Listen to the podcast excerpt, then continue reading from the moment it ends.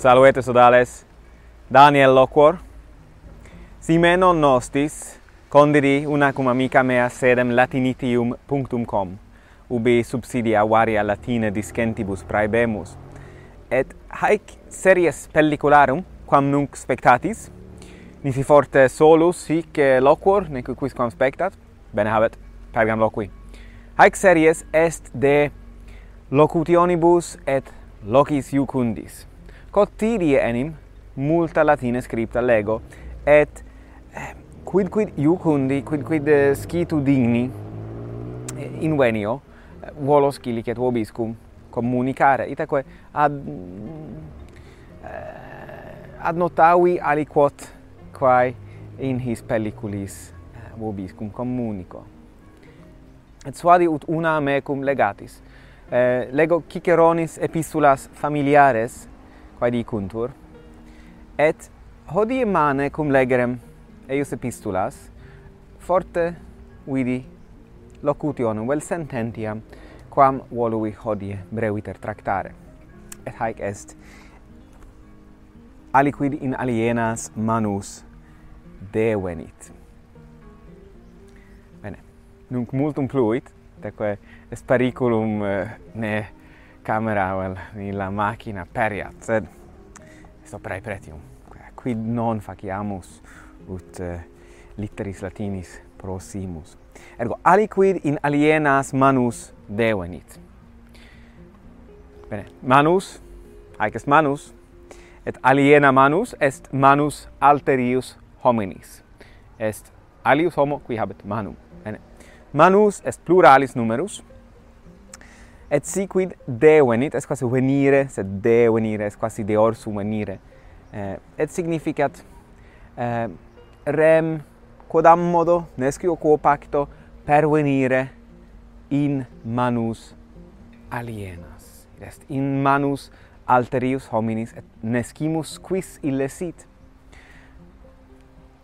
ut exemplum huius rei afferam possumus fortasse nunc videre ciceronis ipsius eh, usum huius um, huius sententiae. Quod cicero scribit ad, amic, ad amicum suum Atticum et queritur et saepe haec haec querela saepe iteratur in eh, epistolis Ciceronis ad Atticum scriptis. Nam conqueritur quod nimium raro epistulas ab Attico accipit.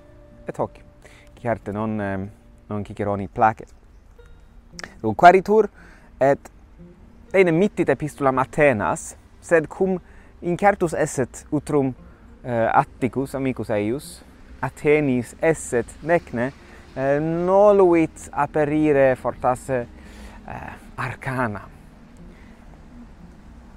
Um, ergo fortasse brevius potius scripsit et minus aperte et haec sunt cicerones ipsius verba.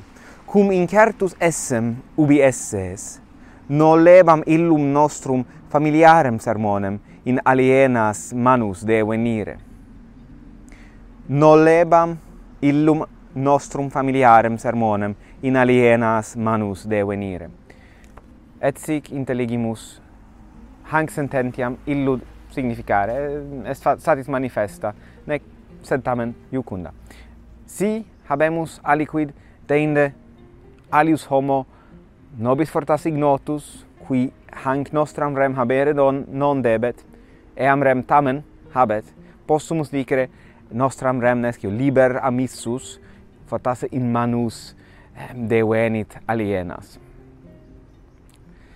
Suadio totus ut legatis ciceronis epistulas quia sunt iucundissimae et sunt breves plerumque et aperit Cicero his in epistulis eh, animum suo et, et movet studium sed etiam est utilissimum latine discentibus.